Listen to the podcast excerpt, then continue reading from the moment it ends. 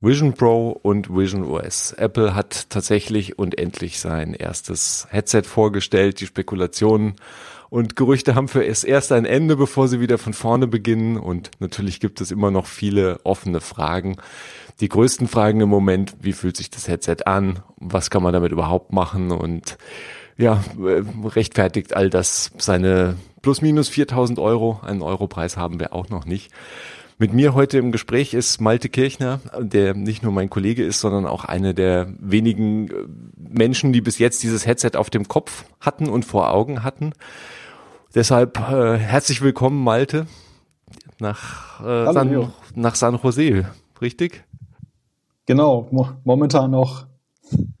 Ja, wir kämpfen hier mit Zeitverschiebungen und Latenz und weiten Entfernungen, aber wollen natürlich trotzdem deine Eindrücke zum Hands-on sammeln. Und natürlich für die Hörer und Hörerinnen herzlich willkommen zu dieser richtigen Episode 1 von TNBT, The Next Big Thing oder The Next Thing. Wir kümmern uns darum, wir setzen uns damit auseinander, wie dieses Headset auf den Markt gelangt, was es kann und wie und ob Apple es schafft, daraus eine neue Plattform zu schaffen. Ja, Malte, nun, du hast das auf dem Kopf gehabt, du hast das vor Augen gehabt. Ganz grundsätzlich, wie fühlt sich diese Hardware an? Wie fühlt sich dieses Headset auf der Nase an und dieses Band, was man um den Kopf trägt? Wie ist da die Basiserfahrung des Trägers von dem Headset? Ja, es ist tatsächlich schwerer, als man jetzt denkt. Das Design mutet ja sehr leicht an, aber wenn man die Brille trägt, ist es schon so, dass man eben einen spürbaren Druck auch dann hat. Und ja, es ist noch die Frage, wie sich das verhält später. Apple sagt halt, dass dieses Kopfband halt sehr individuell angepasst werden soll. Gegenwärtig hat man noch so ein Band, was dann noch über den Kopf auch dann da geführt wird. Und ja, das ist so dieses Gefühl. Insgesamt wirkt das Ganze sehr wertig. Also man merkt halt so, der Stoff, der dann da hinten auch ist, der das Kopfband abschließt, all das kommt überhaupt nicht so plastikartig oder kunststoffartig daher, wie man das eben von anderen Mitbewerbern kennt, sondern auch vorne mit Aluminium und Glas. Das macht so diesen für Apple ja recht typischen Eindruck.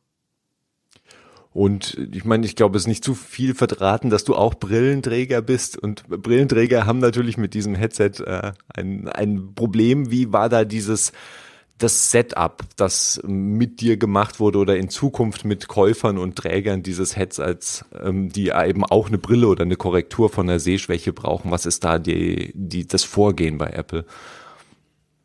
Ja, es ist tatsächlich so, dass zu Beginn dieses Tests wurde ich halt dann darum gebeten, meine Brille einmal herzugeben, und die wurde dann einem großen weißen Gerät, was man eigentlich so von einem Augenoptiker kennt, dann vermessen, und dort hat man dann die Werte herausgefunden. Ja, und dann musste ich erstmal einige Zeit warten, weil dann tatsächlich dann passende Einsätze herausgesucht wurden. Die werden dann magnetisch in diesem Headset befestigt. Ja, also insofern, Apple hat sich nicht weiter dazu geäußert, wie denn dieser Onboarding-Prozess bei dem Headset künftig aussieht. Aber meine Vermutung ist, dass man wahrscheinlich irgendwie in den Apple Store oder zu einem Handelspartner gehen muss, wo dann genau sowas erstmal stattfindet, wenn man Brillenträger ist. Ja, und wir kennen natürlich auch die Preise noch nicht, die diese extra Einsätze dann abrufen werden, die ja zumindest mal den Zeiss-Namen tragen und damit sicher noch und den Apple-Namen vielleicht auch irgendwo, und dann einen kleinen Aufschlag kann man da wahrscheinlich einrechnen. Werden wir sehen. Also diese Informationen kommen auch alle erst später. Und beim Tragen dieses Headsets, da ist ja eine Menge an Computing Power drin und eine Menge an Chips und Sensoren, und da tut sich viel in einem Computer, den man ja unmittelbar vor Augen trägt. Ich meine, du warst ja jetzt wahrscheinlich in einer sehr kontrollierten, auch temperaturkontrollierten Umgebung. Aber hattest du den Eindruck, dass dass diese Brille irgendeine Form von Wärme entwickelt? War da irgendeine Art von Lüfter zu hören oder Geräusche? Es ist natürlich in einem Test, in einem Demoszenario sehr schwierig wahrscheinlich zu hören und zu bemerken. Aber konntest du da Wärmeentwicklung zum Beispiel feststellen? Man muss ja dazu sagen, dass ja in Amerika und insbesondere in Kalifornien auch der Hang dazu da ist, Klimaanlagen bis an den Anschlag zu stellen. Also die Amerikaner lieben es ja bei 16 Grad dann da auch in Raumtemperatur zu leben. Ich weiß nicht, ob das jetzt repräsentativ ist für deutsche Verhältnisse, wo die Wohnstube auf 20 Grad geheizt ist im Schnitt. Aber grundsätzlich ist es so, dass ich jetzt keine deutliche oder eigentlich gar keine Wärmeentwicklung gespürt habe. Gleichwohl ist es so, dass diese dass diese Brille, dass dieses Headset, ich habe mir das genauer angesehen, oben halt zwei große Lüfterauslässe hat. Das heißt, da kann eben Wärme abtransportiert werden. Es ist jetzt aber nicht so, dass man jetzt einen Lüfter gehört hat. Allerdings ist es so, Apple versteht es ja auch, wir kennen das vom Apple TV, Lüfter einzubauen, von dem man gar nichts weiß, also die augenscheinlich da irgendwo im Hintergrund operieren. Mhm. Aber wir kennen es auch vom Mac Studio, dass Lüfter eingebaut werden, die manche Leute in den Wahnsinn treiben. Also da muss man natürlich mal sehen, wie dann vor allem im Sommer und wirklich in heißen Umgebungen, was dann passiert mit diesem Headset und vor allem längeren Tragezeiten. Das kann man, glaube ich, zu diesem Zeitpunkt noch nicht beantworten.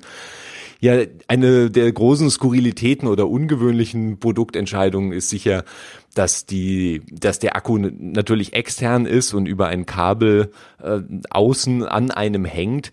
Was war da in diesem Demo-Setup deine Erfahrung? Hast du diesen Akku einfach in die Hosentasche gesteckt oder jongliert? Wie und wo war der? Wie hast du den mit dir getragen? Also große Teile dieser Demo fanden tatsächlich auf einem Sofa statt, sodass man den Akku dann einfach neben sich dorthin legen konnte. Ich war aber tatsächlich überrascht, wie leicht er ist. Also der sieht ja ziemlich klobig und schwer aus auf den ersten Blick. Man denkt ja so dieses Kästchen, dass das irgendwie wie Blei wiegt, aber dem ist überhaupt nicht so. Der Akku ist tatsächlich im Vergleich zum Headset, was wiederum schwerer war, als es aussah, ist der Akku dann ziemlich leicht und man kann den auch, ja, je nachdem, wie groß die Hosentasche beschaffen ist, aber kann man den dort auch dann relativ locker reinmachen, wenn man sich eben durch den Raum bewegt. Was mich eher für Apple-Verhältnisse etwas irritiert hat, ist eben dieses Kabel, was ja nun da so an der Brille, am Körper frei hängend runterführt. Das kennt man ja so nicht. Apple liebt ja normalerweise alles wireless. Und es ist eben auch so, dass wenn man jetzt von links an die Brille greift, dann kann es durchaus sein, dass man mit den Fingern dann sich auch mal kurz im Kabel verheddert. Also das ist wirklich eine für Apple-Verhältnisse sehr ungewöhnliche Erfahrung. Ja, da bin ich neugierig, wie lange wir das auch in den Generationen der Vision, in den künftigen Generationen sehen werden oder ob das jetzt wirklich so eine Generation Null Entscheidung war und aber vielleicht sehen wir das auch noch 1-2 Generationen mehr, weil das ist natürlich die Gewichtsveränderung und du sagtest ja schon, dass das Headset super leicht ist es nicht, obwohl eben der Akku schon draußen ist und damit ist natürlich wahrscheinlich die Schwierigkeit umso höher, die Idee, diesen Akku da auch noch zu integrieren und Leistung dazu bringen. Aber da müssen wir uns auch von der Zukunft überraschen lassen. Nun, das Headset ist auf dem Kopf. Was ist dieser erste Seeeindruck? Es ist ja so, dass du deine reale Außenwelt über einen ganzen Berg an Kameras, vor allem zwei hochauflösende Kameras praktisch nach innen gestreamt bekommst. Wie fühlt sich das an? Hattest du das Gefühl, wirklich durch eine, sagen wir mal, etwas schwammige Skibrille zu schauen? Oder hast du einen Versatz bemerkt oder Unbrüche in dieser Realität, die du durch diese Kameras der Brille gesehen hast? Also ich war tatsächlich überaus beeindruckt davon, welche Güte dieses Kamerabild hat, was einem da in das Innere der Brille übertragen wird. Es ist tatsächlich so, dass man die Illusion hat, dass man durch ein transparentes Glas guckt. Es ist zwar so, dass du feststellst, dass die Realität von außen einige Nuancen dunkler ist, als es in Wirklichkeit ist. Das merkt man besonders stark, wenn man die Brille wieder abnimmt und dann die Helligkeit wieder reinkommt, die dann da draußen ist. Also dann sieht man den Unterschied schon sehr stark. Aber ansonsten ist es tatsächlich so, du hast wirklich ein scharfes Bild, du hast da keinerlei Versatz oder Latenz oder so etwas, was übrigens, wo Apple auch betont, dass sie da sehr viel Wert darauf gelegt haben, dass gerade diese Motion Sickness, die sich ja bei einigen Headsets in der Vergangenheit eingestellt hat, dass die eben da nicht existiert. Und ja, der erste Eindruck ist wirklich sehr bemerkenswert. Also du merkst von Minute 1 an eben auch diese Schärfe dieser 4K-Displays, die du ja auf beiden Augen hast. Da ist nichts pixelig, da ist auch so im Vergleich zu anderen Herstellern diese Mixed Reality nicht gleich so völlig offensichtlich, sondern das ist schon wirklich einen Schritt nach vorne. Mhm. Und dann hat man ja, und du wahrscheinlich auch in der Demo, relativ schnell die Möglichkeit, sagen wir mal, so einen ganz klassischen iPhone-Homescreen in seinen realen Raum projizieren zu lassen. Wie ist da so das erste Erlebnis des Momentes, wenn diese digitalen und ja auch durchaus vertrauten digitalen Elemente in diesem eigenen realen Umfeld auftauchen in der Brille? Ja, das ist tatsächlich ja sehr vertraut und Apple setzt darauf, dass diejenigen, die in diesem Apple-Ecosystem zu Hause sind, sich dort auch schnell wiederfinden können. Du kennst die Icons, du kennst die Programme, du kennst die Strukturen. Aber es ist auch so, dass diese Steuerung, die sie da gewählt haben, ja auch überaus bemerkenswert ist. Also im Vergleich zum Beispiel zur MetaQuest Pro hast du jetzt nicht irgendeinen Controller oder gar zwei Controller in der Hand mit dutzenden Tasten, sondern du arbeitest ja tatsächlich eben nur mit deinen Augen und mit deinen Fingern. Und dieses Augentracking für sich ist schon mal sehr bemerkenswert. Etwas, woran man sich gewöhnen muss, aber gewöhnen im positiven Sinne. Also es wirkt ein wenig so, als wenn das Gerät Gedanken lesen kann, weil einem gar nicht bewusst ist, wie man Dinge eigentlich anstiert, wenn man jetzt zum Beispiel einen OK-Button sieht. Und das erkennt aber diese Kamera. Und dann ist es so, dass du dann einfach nur mit deinem Zeigefinger und deinem Daumen das dann zusammen machst, also die beiden Finger, und dann löst du dadurch eine Aktion aus. Oder genauso, dass du swipest, dann machst du auch Zeigefinger und Daumen zusammen und schiebst dann einfach so in der Luft zur Seite. Mhm. Das ist verblüffend einfach. Es geht wirklich binnen von 20 Sekunden in Fleisch und Blut über und du machst dir keine Gedanken mehr darüber, wie es funktioniert, weil es einfach auch sehr natürliche Gesten sind, wie wir sie auch von Smartphones ja kennen.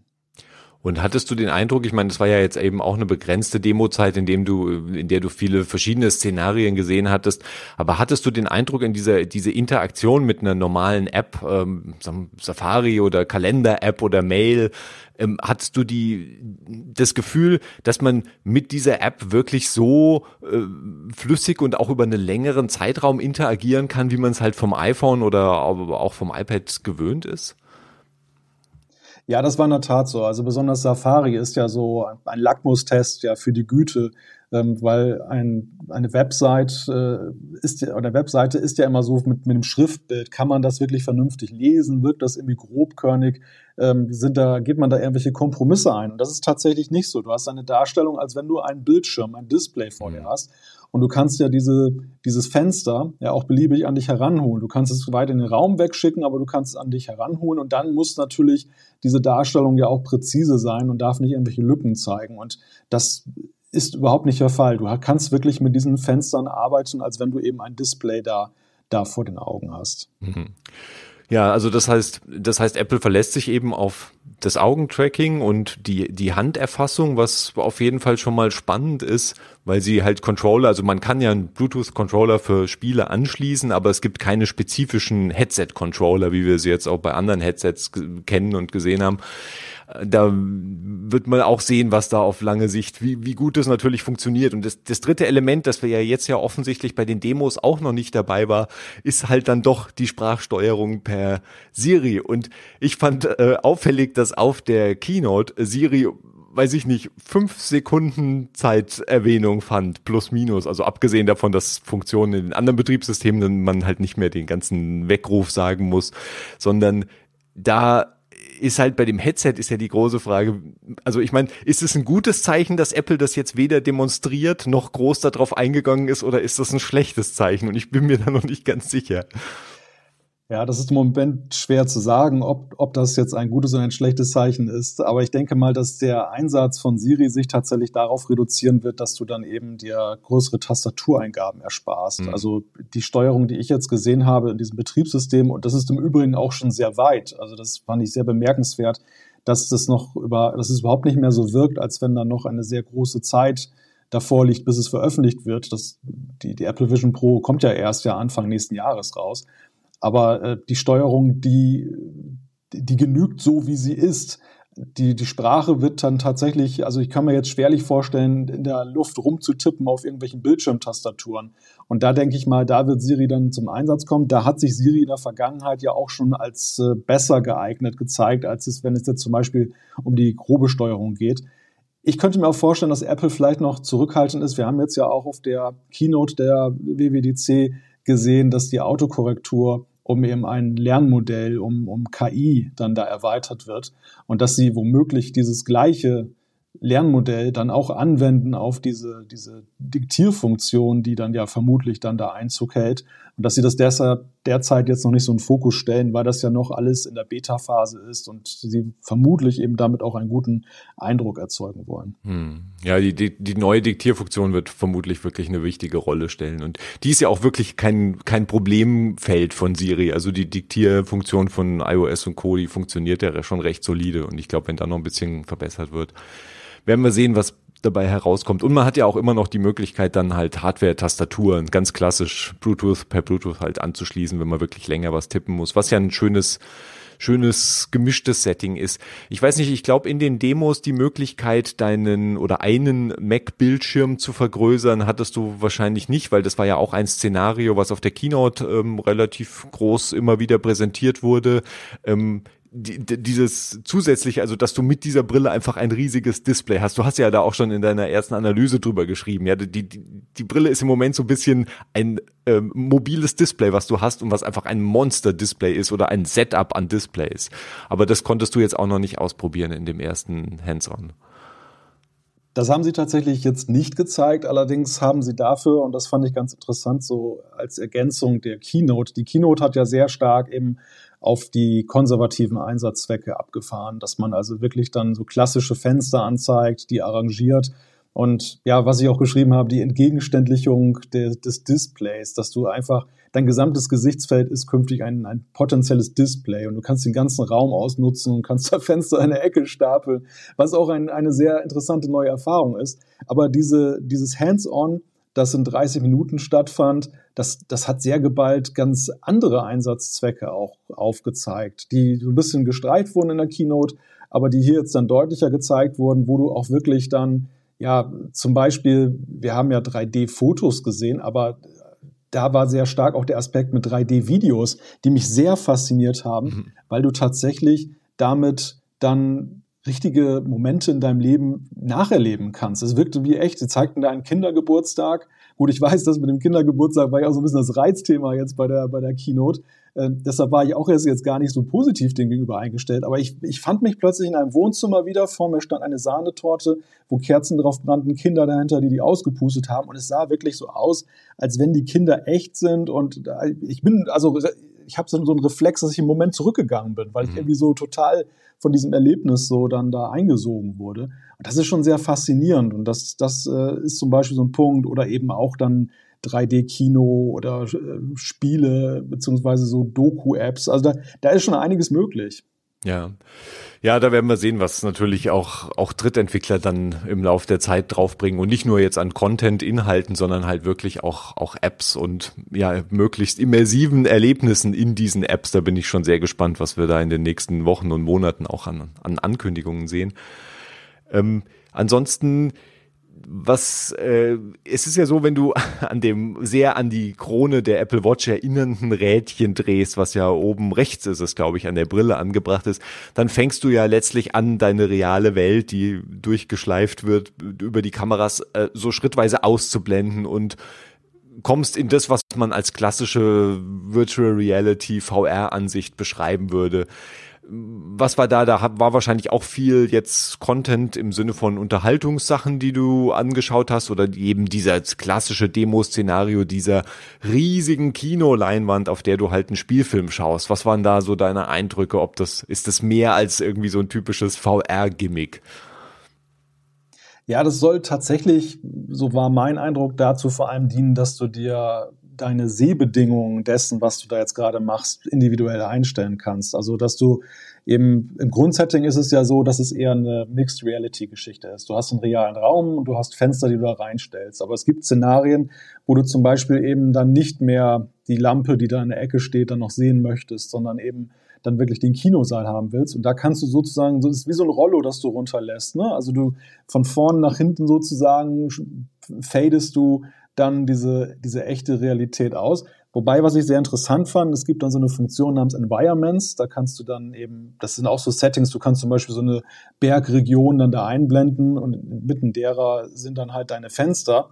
Aber wenn dann eine reale Person da reinkommt und in dein Gesichtsfeld rückt, dann erscheint die auf einmal so halbtransparent. Also die wird in deine virtuelle Welt aufgenommen, damit eben, und das ist Apple halt sehr wichtig, da nicht du so isoliert bist, dass du nichts mehr mitkriegst, beziehungsweise eben auch andere Personen ausgeschlossen werden. Sie sagen ganz klar, sie wollen eben weiterhin dieses soziale Miteinander an der Stelle dann auch pflegen. Ich fand es eine etwas interessante, ja, oder merkwürdige Erfahrung, wenn dann so auf einmal so halbtransparente Personen dann da auftauchen. Andererseits birgt das natürlich dann auch nicht so das Risiko, dass du dich fürchterlich erschrickst, wenn du da in einer virtuellen Welt unterwegs bist und plötzlich steht da einer oder fest dich gar an dann mittendrin.